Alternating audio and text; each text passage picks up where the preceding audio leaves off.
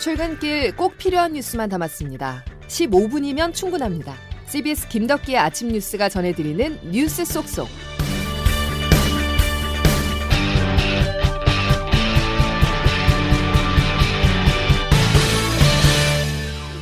여러분 안녕하십니까? 2월 21일 김덕기 아침 뉴스입니다. 오늘은 코로나19 정부 대응에 문제는 없는지부터 짚어보겠습니다. 연일 10만 명대 확진자가 쏟아지면서 재택치료 환자와 위중증 환자가 빠르게 증가하고 있습니다. 그러면서 의료 대응 여력이 괜찮을까 하는 생각이 들죠. 실제 코로나에 확진된 7개월 남자아이가 병원을 찾아 헤매다가 숨지는 일이 발생했습니다. 첫 소식 양승진 기자입니다. 지난 18일 밤 코로나로 재택 치료 중이던 생후 7개월 남자아이가 갑자기 상태가 악화했습니다. 신고 6분 만에 119 구급대가 도착해 10여 곳의 병원에 연락했지만 남자아이가 사는 수원에서는 이송이 어렵다는 답신을 받았습니다. 결국 17km 떨어진 안산 지역의 대학병원으로 가던 중 남자아이는 심정지를 일으켜 병원 도착 즉시 사망 판정을 받았습니다. 지난 19일 서울 관악구 주택에서는 가족과 떨어져 홀로 재택 치료를 하던 50대 남성이 숨졌습니다. 코로나19 신규 확진자 수는 사흘째 10만 명대를 이어가면서 재택 치료자도 45만 명을 넘어섰고 이달 말이나 다음 달 초에는 100만 명에 달할 것으로 예측됩니다. 방역 당국은 중증 병상 2,600여 개를 확보해 대응 역량이 충분하다는 입장입니다. 이길 중앙재난안전대책본부 제1통제관입니다. 근본 오미크론 유행은 단기적으로는 위기입니다. 그렇지만 중장기적으로는 일상회복으로 가는 하나의 과정일 수도 있습니다. 하지만 관리 사각지대에서 숨지는 사례가 이어지면서 의료진의 세심한 관리를 받지 못하는 재택치료에 대한 우려가 커지고 있습니다. 특히 완화된 새 거리두기가 시행되고 있는 데다 다음 주 전국의 모든 학교가 개학해 동교 수업을 하면 확진자가 폭증해 혼란이 커질 것이라는 전망도 나옵니다. CBS 뉴스 양순일입니다.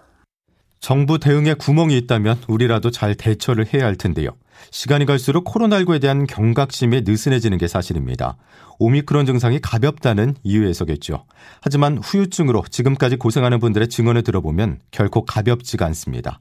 김정록 기자가 긴 시간 후유증에 시달리고 있는 이들을 만나봤습니다.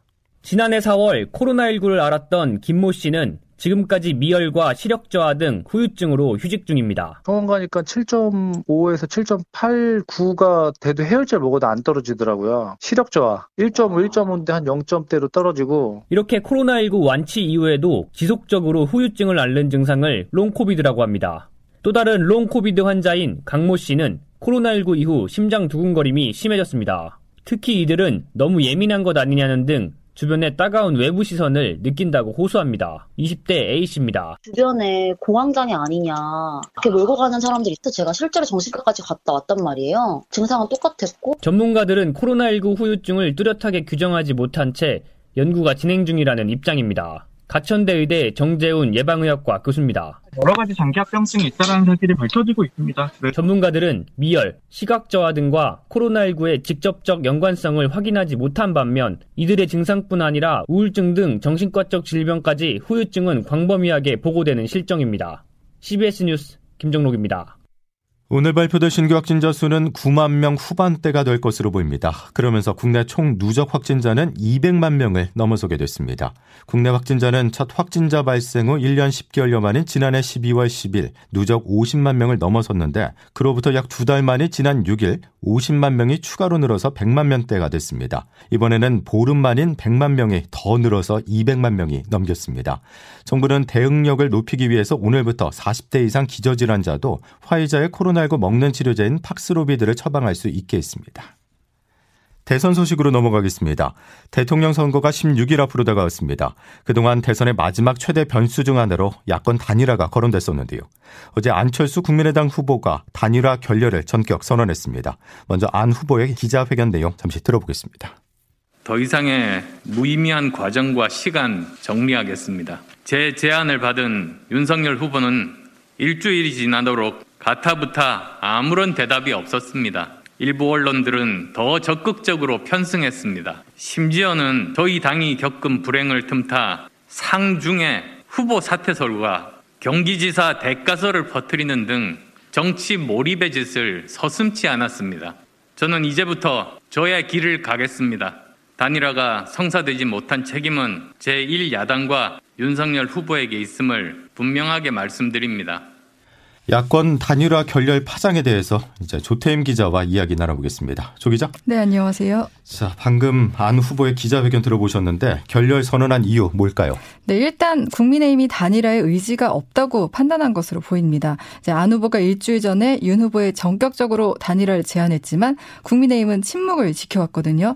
국민의힘이 답이 없는 채로 단일화 이슈를 계속 끌고 가면 윤 후보의 그 야권 지지층 결집되는 효과만 있고 안 후보에게는 불리한 판이 될 수 있다 이렇게 판단한 것으로 보입니다. 예. 또 불쾌감도 있어 보여요. 그러니까 안 후보 측 그 유세 차량 사망 사고로 선거 운동을 중단해 왔는데 이 기간 동안 안 후보가 단일화 대가로 경기지사를 원했다던가 뭐 후보직을 살퇴할 것이라는 얘기들이 이제 언론이나 지라시 형태로 돌았는데 예. 이 부분이 좀 불쾌감 줬을 것으로 보이고 또 이준석 대표가 안 후보를 비판하는 발언을 지속적으로 해왔는데 이것도 어느 정도 영향을 줬을 것으로 보입니다. 그 국민의힘 입장에서는 대선 승리의 마지막 퍼즐로 단일화를 생각하고 있었는데 계획이 틀어진 거잖아요. 머리가 네. 복잡할 것 같습니다. 그렇죠. 일단 안 후보 기자회견으로 이제 단일화 협상을 위한 환경은 좀 험난해진 상태인데요.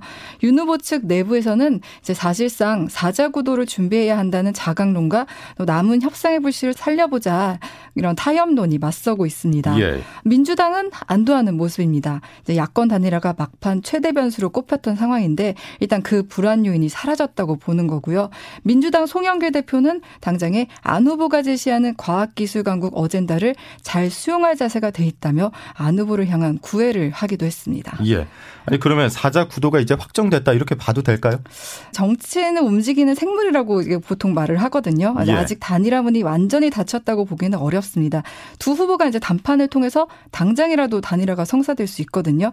다만 단일화 시한이 있는데 투표용지 인쇄일인 28일까지가 일단 1차 시한이라고 할 수 있습니다. 예. 이때까지 국민의힘의 구애는 계속될 것으로 보이는데 이양수 국민의힘 수석, 수석 대변인은 정권 교체를 위해 앞으로도 계속 함께 노력하기를 바란다며 다- 단일화 가능성을 열어뒀습니다. 예.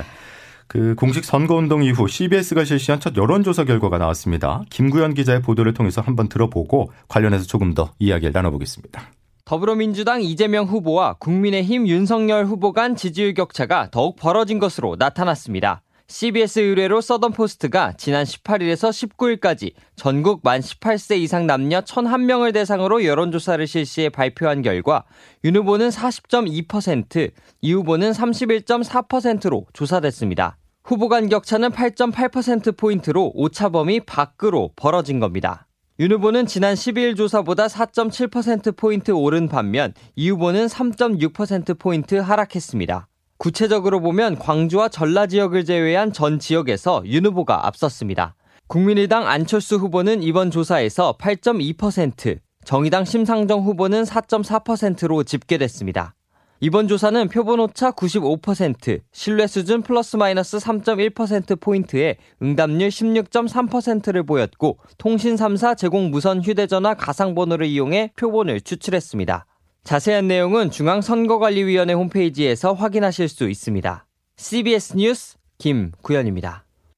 자, 윤석열 후보의 박빙 우세, 이재명 후보의 열세 정도로 요약할 수 있을 것 같은데 이번 조사 어떤 의미가 있을까요, 조 기자? 네, 이번 조사는 이제 공식 선거 운동이 시작된 이후 첫 여론 조사였는데요. 이번 조사에서 윤 후보와 이 후보 간 격차가 더 벌어진 모양새입니다. 민주당에서는 단일화 관련 문항이 있기 때문에 이 후보 측 지지자들이 소극적으로 답한 것이라 보고 있고요. 예. 국민의힘은 단일화 이슈와 무관하게 윤 후보가 앞서 나간다 이렇게 해석하고 있습니다. 예. 오늘 TV 토론회가 열리는데 이 부분은 또 어떤 영향을 줄지도 지켜봐야 되겠군요. 여기까지 듣겠습니다. 조태인 기자였습니다. 베이징 동계올림픽이 17일간의 열전을 모두 마무리했습니다. 처음 분위기는 좋지가 않았습니다. 개막식에 한복이 등장하면서 논란이 일기 시작해서 쇼트트랙에서는 편파 판정이 이어졌었는데요. 하지만 우리 선수단은 목표를 초과 달성하면서 새로운 희망 속에 4년 후를 기약할 수 있었습니다. 베이징에서 박기묵 기자입니다.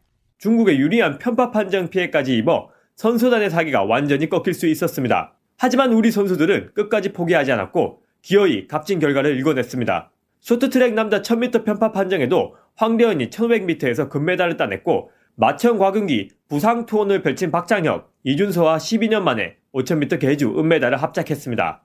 여자 쇼트트랙 에이스 최민정은 1000m와 계주 은메달에 이어 1500m 2연패를 일궈냈습니다. 최민정 선수입니다. 저뿐만 아니라 남자 선수들도 그렇고 다른 여자 선수들까지도 같이 노력을 하면서 좋은 결과를 만들어내가지고 역시 쇼트트랙은 대한민국이다라는 말을 지킬 수 있었던 것 같아서 스피드 스케이팅 김민석도 남자 1500m 동메달로 우리 선수단에 첫 메달을 안겼고 차민규도 500m 은메달을 보탠 가운데 남자 매스 스타트의 정재원과 이승훈이 은메달과 동메달로 대미를 장식했습니다. 금메달 2개, 은메달 5개, 동메달 2개, 종합 14위로 목표를 초과 달성한 우리 선수단은 어제 폐회식을 마치고 오늘 오후 금이 환영합니다. 베이징에서 CBS 뉴스 박기묵입니다. 제가 올림픽을 준비하면서 다시 올림픽이라는 무대에 설 수 있을까 걱정도 많이 했고 두렵기도 했고 사람들이 아무도 나를 응원해주지 않으면 어떡하지 그런 생각도 많이 했는데 메달을 못 따긴 했지만 많은 사람들의 응원을 받았고 메달 땄을 때보다 지금 더 좋은 것 같아요 기분이. 김보름 선수가 눈물을 보였지만 만족하고 행복하다는 말을 남겼습니다. 4년 전 평창올림픽에서 왕따 주행 논란 등 숱한 오해에 시달리면서 은메달을 따고도 사죄의 절을 올려야 했던 김보름 선수는 정신과 치료를 받으면서 힘겹게 4년을 버텨냈는데요. 지난 16일 자신을 비난했던 왕따 주행 논란 당사자 노선영을 상대로 한 손해배상 소송에서 원고 일부 승소 판결을 받았습니다. 법적으로 어느 정도 오해를 푼 김보름은 어제 SNS를 통해서 굿바이 베이징 좋은 기억 남게 해줘 고마워라고 적었고 팬들은 응원하겠다는 댓글로 지지를 보냈습니다. 자, 베이징 올림픽이 마무리되면서 이제 러시아의 결정에 관심이 쏠립니다. 미국의 예상처럼 러시아가 우크라이나를 침공할지 긴장감이 높은데요. 우크라이나와 러시아의 접경 돈바스 지역에서는 교전이 격화하고 있습니다. 장성주 기자가 보도합니다. 우크라이나 동부 돈바스 지역은 나흘째 포탄이 떨어지고 있습니다. 우크라이나군과 친러 반군이 교전을 벌이는 상황에서 러시아 언론은 반군의 발표를 인용해 민간인 2명이 정부군의 공격을 받고 숨졌다고 보도했습니다. 수만 명의 분리주의자들에게 시민권을 준 러시아는 분쟁 지역에서 자국민이 숨지면 군사적 대응을 하겠다면서 즉각 조사에 착수한다고 밝혔습니다. 또 러시아는 벨라루스와의 연합훈련 기간을 연장했습니다. 연합국경 인근에서 서방의 군사적 활동이 늘고 돈바스 지역 상황이 악화했다는 이유에서입니다. 당초 어제 종료 예정이었던 연합훈련은 러시아군의 철수 여부가 우크라이나 침공 의도를 보여주는 신호였던 만큼 긴장이 최고조에 달했다는 분석입니다. 한편 외교부는 우크라이나에 체류 중인 우리 국민 68명에게 조속히 철수할 것을 긴급 공지했습니다. 청와대는 어제 NSC 국가안전보장회의 긴급회의를 열고 인접국 협조 요청 등 국민과 기업 철수 지원 계획을 점검했습니다. CBS 뉴스 장성주입니다. 토니 블링컨 미국 국무장관은 현지 시간 20일 러시아의 우크라이나 침공이 일어날 것 같다고 밝혔습니다. 다만 블링컨 장관은 탱크가 실제로 굴러가기 전까지 블라디미르 푸틴 러시아 대통령을 설득할 수 있다면 모든 기회를 활용할 것이라고 강조했습니다. 정부가 저축장려금을 추가 지원하고 이자 소득에도 비과세 혜택을 주는 청년 희망적금이 오늘 정식 출시됩니다. 적금은 총 급여 3,600만 원 이하인 만 19세부터 34세 청년이 가입할 수 있으며 만기 2년으로 매월 50만 원 한도로 납입할 수 있습니다. 김덕기 아침 뉴스 여러분 함께하고 계십니다. 이제 기상청 연결해서 오늘 날씨 알아보겠습니다. 이수경 기상 리포터? 네, 기상청입니다. 예, 오늘 출근길도 두꺼운 재킷이 필요하겠죠?